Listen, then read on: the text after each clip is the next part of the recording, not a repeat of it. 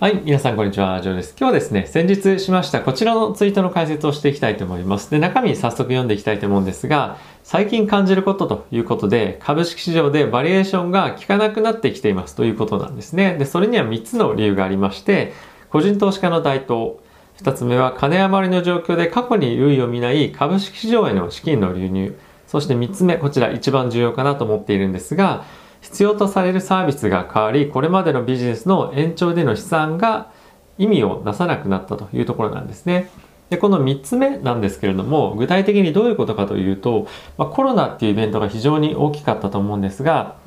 生活が本当にガラリと変わりましたよね。で、それによって我々が今まで生活していた形式とは全く異なるサービスが新しく生まれたりとか、これまでは価値をあまり見出せないようなビジネスにより価値が重く置かれるようになったとか。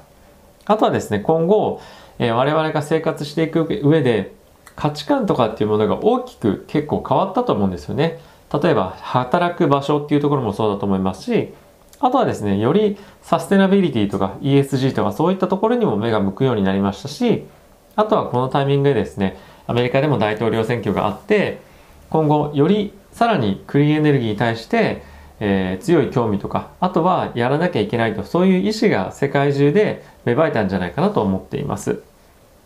でやっぱそういったことを機にですね EV とか、まあ、そういった関連もそうですけれどもあとはま宇宙産業というところもそうですし今までにそこまで注目されていなかった分野がより注目されてかつ投資もされるというような状況になってきましたでそうすることによって何が変わったかっていうとこれまでなかったビジネスを評価するとかあとは今まだビジネスとして大きくは成り立ってはいないんですけれども今後そこに資金が集まって投資をして開発をしていくことでこんなサービスが提供できるようになりますよというものへの投資が非常に多く集まってるんですよね。で結構これのいい例だなと思うのが先日僕も大きくやられましたイーハンというドローンの会社なんですけれどもやはりですね受注はしていながらも今後製造してデリバリー実際にするまでに時間がかかったりとかあとは将来プラットフォームがどんどんできてくることによってこのドローンっていう産業がさらにさらに拡大してくるでも今はまだそこまで環境が整ってないんですよねっていうものはやはり期待感で大きく株価が上がっていくというような今状況にあります。これは e コマースでもそういったものがあると思いますし、あとは医療の分野でもそういった銘柄って結構あると思うんですよね。なので、え今、そういった銘柄が注目されていることで、今までの過去のビジネスで、じゃあ将来的に5年後はこういう成長するよねとかっていうのが、まあ予想がかなり難しくなってきてるというわけなんですね。なので、今は過去のビジネスの成績からそれを元に成長をどれぐらいか予想かするかっていうよりも、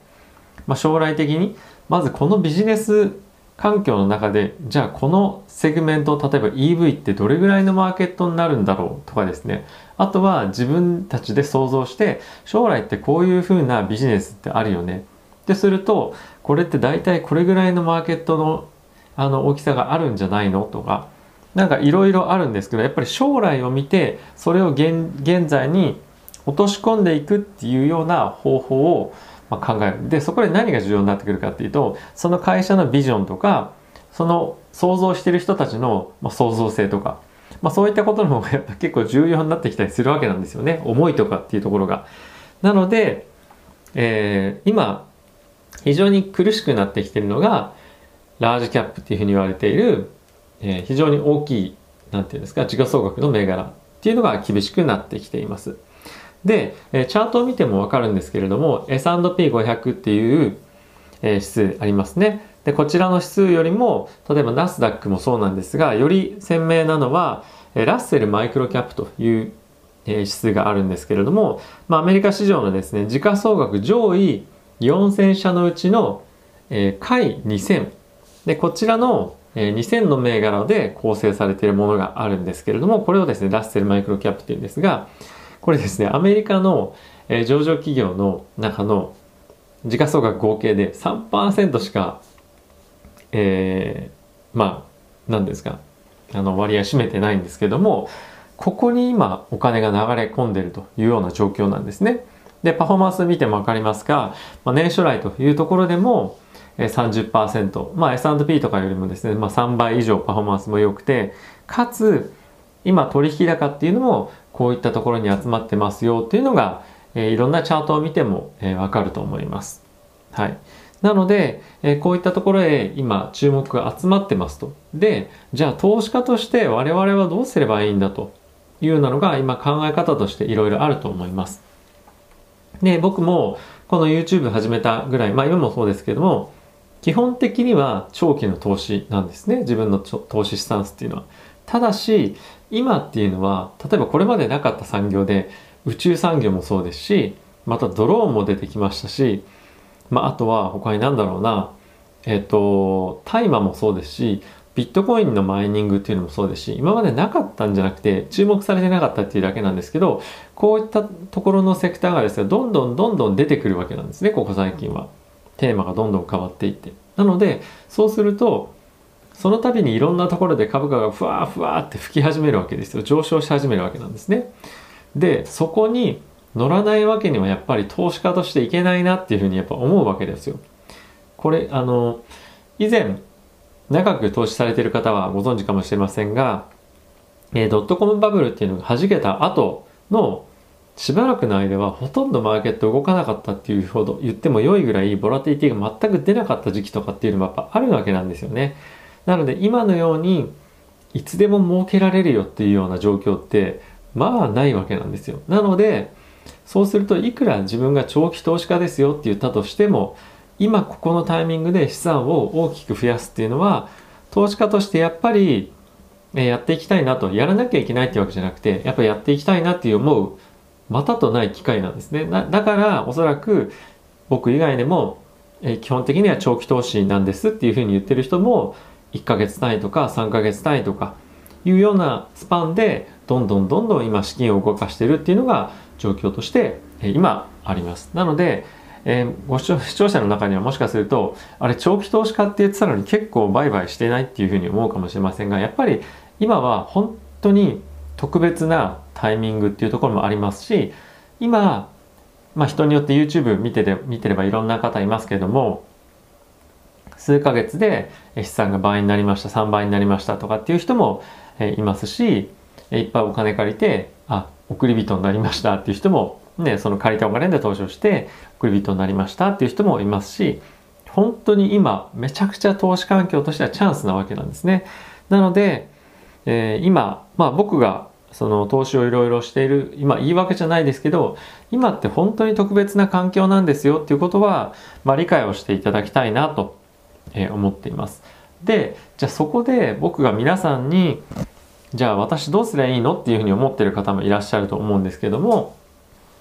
え無理にリスクを取る必要は僕はまあどんな時でもないと思います。ただし今そういう環境だっていうことはやっぱり、え理解していただきたいなと思う反面この YouTuber とか、まあ、いろんな人を見る中でえ、今っていうのはやっぱりそういう特別な環境っていうことをまず理解しながら例えばどっかで見た情報っていうのはいつ見たのかこれ例えば1週間前と今だともうだいぶ違うんですよね。でこれ1日前と今っていうのでもやっぱり違ったりもするのでそこのスピード感っていうのは非常に意識をして見ていただきたいなと思っています。もう今の相場であれば1日2日まあ1週間なんで言ったら全く全然違うような環境っていうふうになってる時もあるのでなのでやっぱりフレッシュな情報を得るっていうところを意識していただきたいなと思うところとあとはですねやっぱり決断をするまでの、えー、時間っていうものをやはり短くしないといけないなと思っています。でもしそういったことがあ自分には少し難しいなとか合わないなっていうふうに思うような、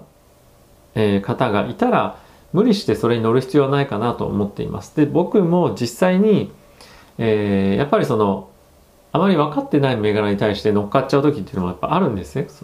で、そうすると結構やけどをするっていうこともあるので、やっぱり自分が分かってるセグメント、セクターとかで、そういったことをやるっていうの方がまだいいかなとか思っています。あとは、まあ自分がそんなに詳しくない、ないとないとしても、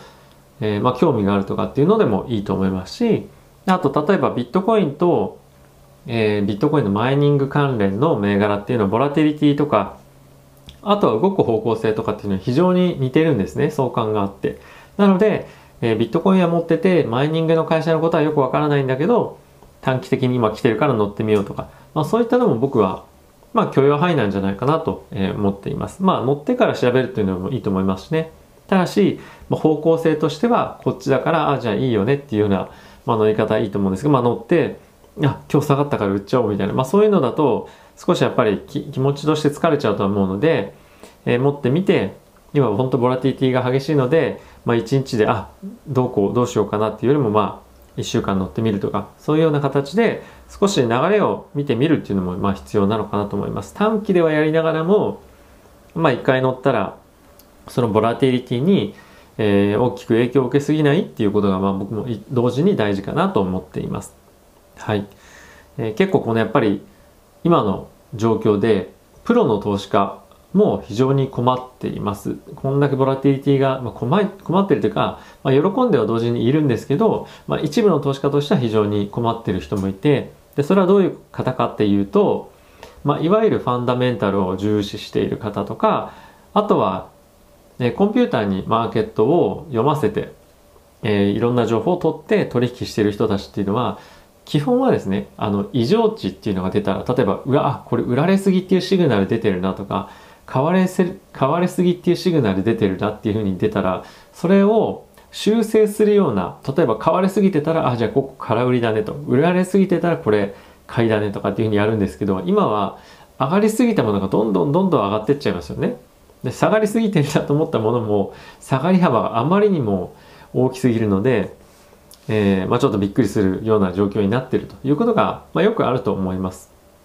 なので、えそういった人たちも本当にもう去年もそうですけども今年も引き続き、え厳しいような状況が続いているというような、え今ことになってます。なので難しいのは個人投資家だけではなくてプロの投資家にとっても今非常に難しい状況になっているのでそこはですね、まあ、自分だけじゃないんだなっていうのはやっぱり、えー、分かっていただきたいと同時に自分の投資方針を今後、まあ、1年とか半年っていうあの期間でもいいとは思うんですけどどういうふうにしていこうかっていうのは今いろんな人がですねツイッターでもどこでも爆撃報告をしている中でどこに置いていこうかっていうのはしっかりとえー、腰を据えて考えた方がいいかなと、えー、思っています。なので、先日、これもメンバーシップだけの動画だったかもしれないんですが、お伝えした通り、まあ、やっぱり自分の投資活動、投資方針っていうのを見直すっていうことがもう一度、えー、今やってみるのでも遅くないんじゃないかなと思っています。僕もですね、今ちょっと、えー、簡単に見せますけど、あの、投資ノートっていうのを、まあ、作りまして、えっと、まあ、こんな感じなんですけどこういったものをですね買って毎日どういうふうにマーケットが動いたとかあとは自分の感じたこととかいろいろ書くように今してます。でそれをすることによって例えば大きく負けた日でも大きく勝った日でもまあ、それをですね、まあ、冷静に客観的に見て、まあ、1日ごとに気持ちをリセットするとかあとは投資の方針を考えていくときに、まあ、何か気になった銘柄とかあとはセクターとか考え方とかちょっとメモっておくだけで後で振り返れると思うのでまあ1日そんなに大きく時間を使う必要もないと思うんですけど、まあ、5分とか使ってみて書き出してみるっていうのもまあいいんじゃないかなと思います。はい。僕もですね、ちょっと一時期精神的にあの疲れちゃうなっていう時もやっぱいい班の時みたいなのがあるので、えそういった時には、そういったこともですね、やっぱ整えていくためにもこういったことは続けていきたいなと思います。株式をですね、リターンをしっかり出すのに、まあ、おそらく、まあ、これ僕は思うに一番大事なのはメンタルだと思います。はい。